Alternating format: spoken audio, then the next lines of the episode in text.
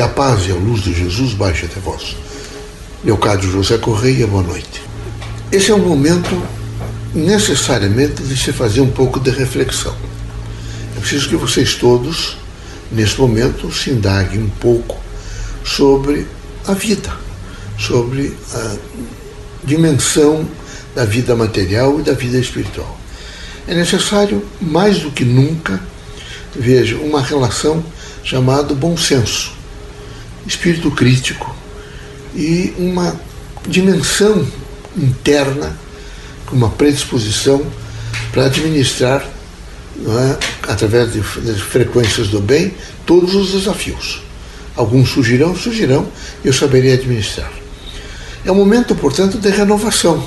Todas as vezes que há grandes pressões, que há grandes propostas, nesse momento que às vezes não são aquelas que realmente uma parte da humanidade ou a humanidade inteira esperava, é um anúncio de transformações.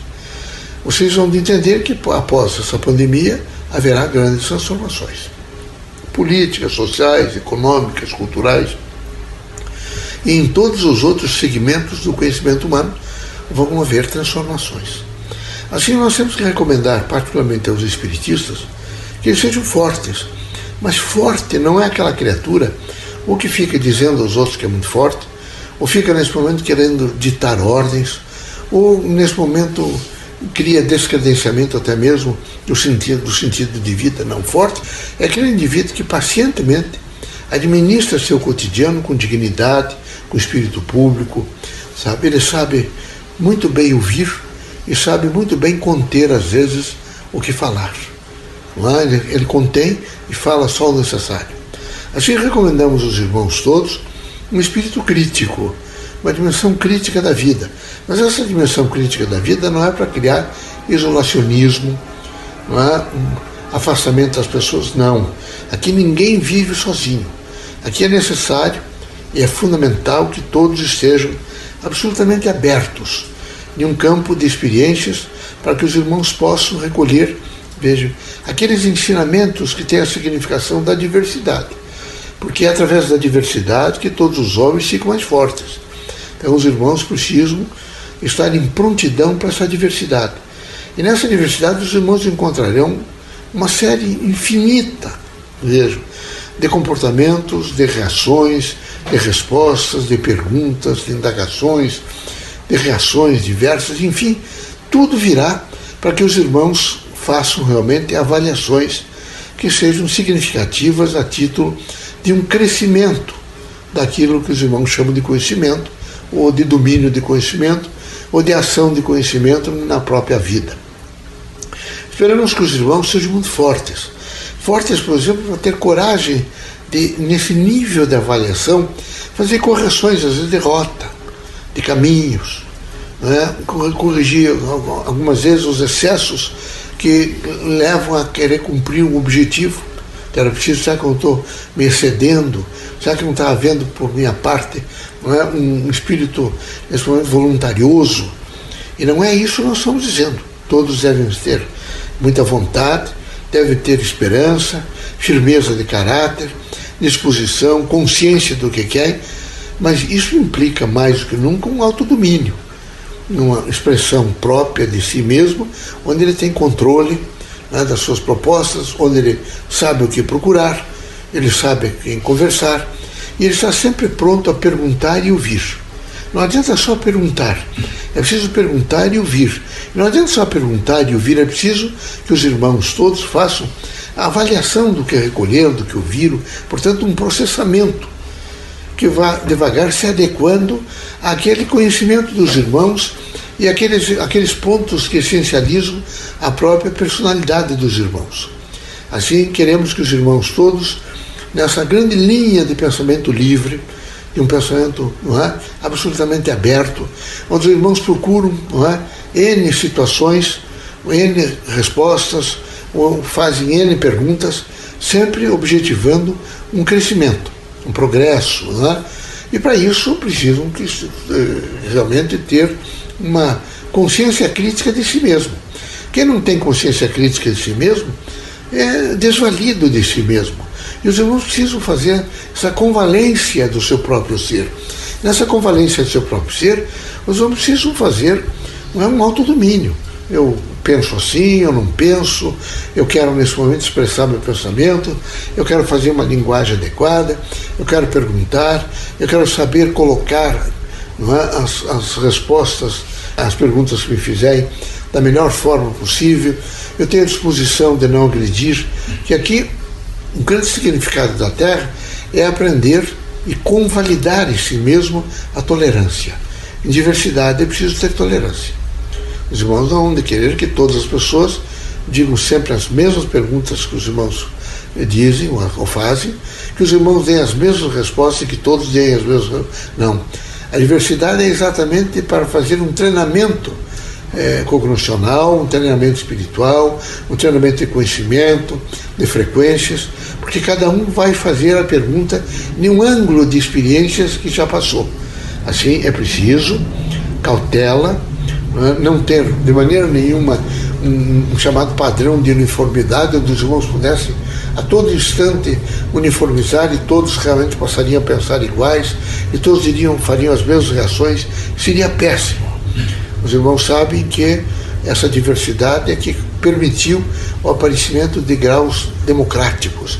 E a democracia é a expressão plena da diversidade, onde as pessoas têm liberdade de pensamento, desde que dentro da lei e sem constranger ou ferir, não é, ou criar distonias sociais, elas podem se expressar. Se recomendamos aos irmãos, particularmente aos espiritistas, que não, não é na expressão da prece, na força, evidentemente, da fé, eles saibam realmente perguntar, saibam ouvir, sejam comedidos, bons conselheiros, atentem muito para tudo aquilo que está ocorrendo ao lado dos irmãos, sejam pacientes com os velhos, com as crianças, com aqueles que às vezes apresentam linhas de demência mental, e é preciso ser paciente com eles. Eles precisam, nesse momento, mais do que nunca de compreensão e de espírito público. É lastimável, por exemplo, que alguns irmãos nossos estejam em graus de demência altíssima, caminhando nas ruas, abandonados, e quando vocês todos, me parece que fazem uma sustentabilidade através desses impostos que pagam. Alguns irmãos nossos que nesse momento estão dementados, eles têm que ser recolhidos até para higiene, para um tratamento mais adequado. Eles, né, postos nas ruas, além de colocar os irmãos que dirigem esses automóveis, não é, em, em falta de segurança, porque eles podem jogar-se na frente dos carros dos irmãos, criar grandes né, consequências amanhã para os irmãos diante da justiça, porque é uma vida humana que às vezes naquele momento desaparece fisicamente. Então é preciso cuidado. Esse é o momento dos irmãos conversarem, quem sabe, com esses deputados e levarem uma oficialização ao poder público, que é preciso um olhar mais compreensivo eh, no que diz respeito às pessoas que apresentam demências, que hoje são muitos. Parece que até as casas de saúde, onde se recolhiam essas pessoas, foram transformadas e nem tem mais essas casas. E eles acham que eles devem ficar com a família.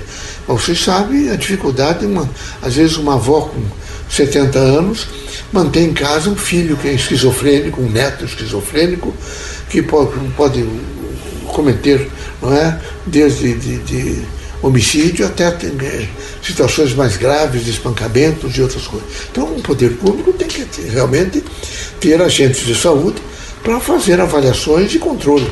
Além disso, vocês conhecem nesse momento o problema das, das drogas, e o crack é impiedoso. O crack é impiedoso. Ele realmente ele deixa os indivíduos com grandes deficiências mentais. Então, tem muita gente nesse momento se utilizando desses, desses recursos, e, e são recursos perversos, negativos à saúde. Vejam os irmãos, a maconha. Não é? Alguns hoje estão fazendo campanhas e dizendo que pode liberar.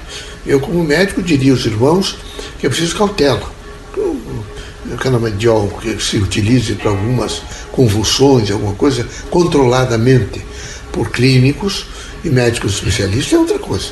mas liberar nesse momento para que todos passem, evidentemente, a comprar livremente, isso particularmente um país com uma cultura muito, eu diria, eu não diria fraca, mas mal utilizada. Ela, ela, ela não está sendo bem, eu diria, sensibilizada pelos capacitores políticos para um crescimento da própria cultura.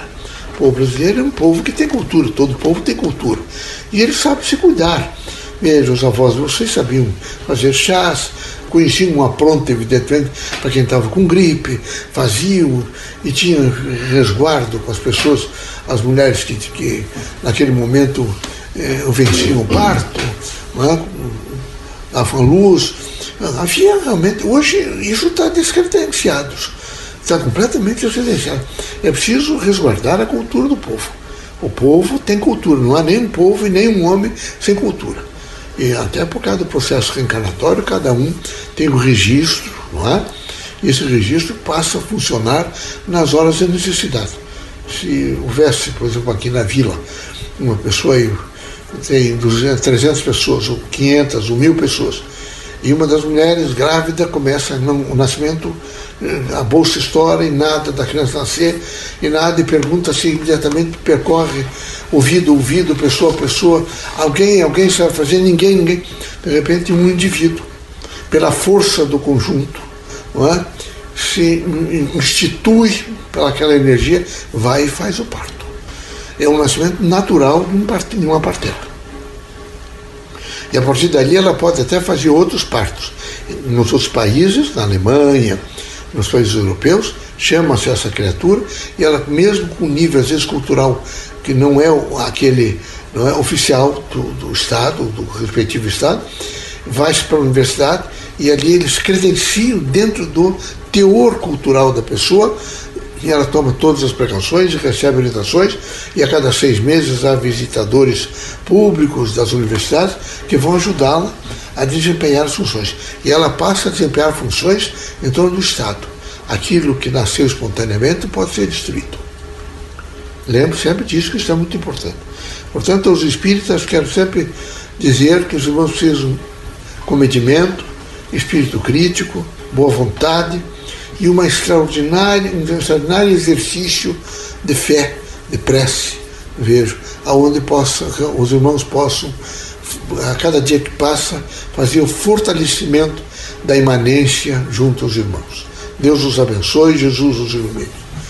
Aos outros irmãos, que ficam na expectativa de que se diga alguma coisa sobre essa pandemia, quero dizer aos irmãos que isso é o começo do, né, do fim. Vai realmente se vencer, é preciso fazer a vacina, é preciso continuar com os cuidados adequados, lavar as mãos, usar as máscaras, não fazer essas aglomerações, mesmo depois de vacinados. É muito importante, portanto, não é? Os cuidados que as, os próprios agentes da saúde, médicos, enfermeiros e todos os outros estão sistematicamente fazendo recomendações. É preciso seguir essas recomendações. Também lembrar, não é? Como religioso, como um espírito desencarnado, manifestante, que é muito importante a esperança, a força da fé, sentir essa força da fé e dizer a si mesmo algumas vezes durante o dia: estou bem, Deus está comigo, eu tenho certeza de que eu estou num procedimento do bem, num procedimento do equilíbrio.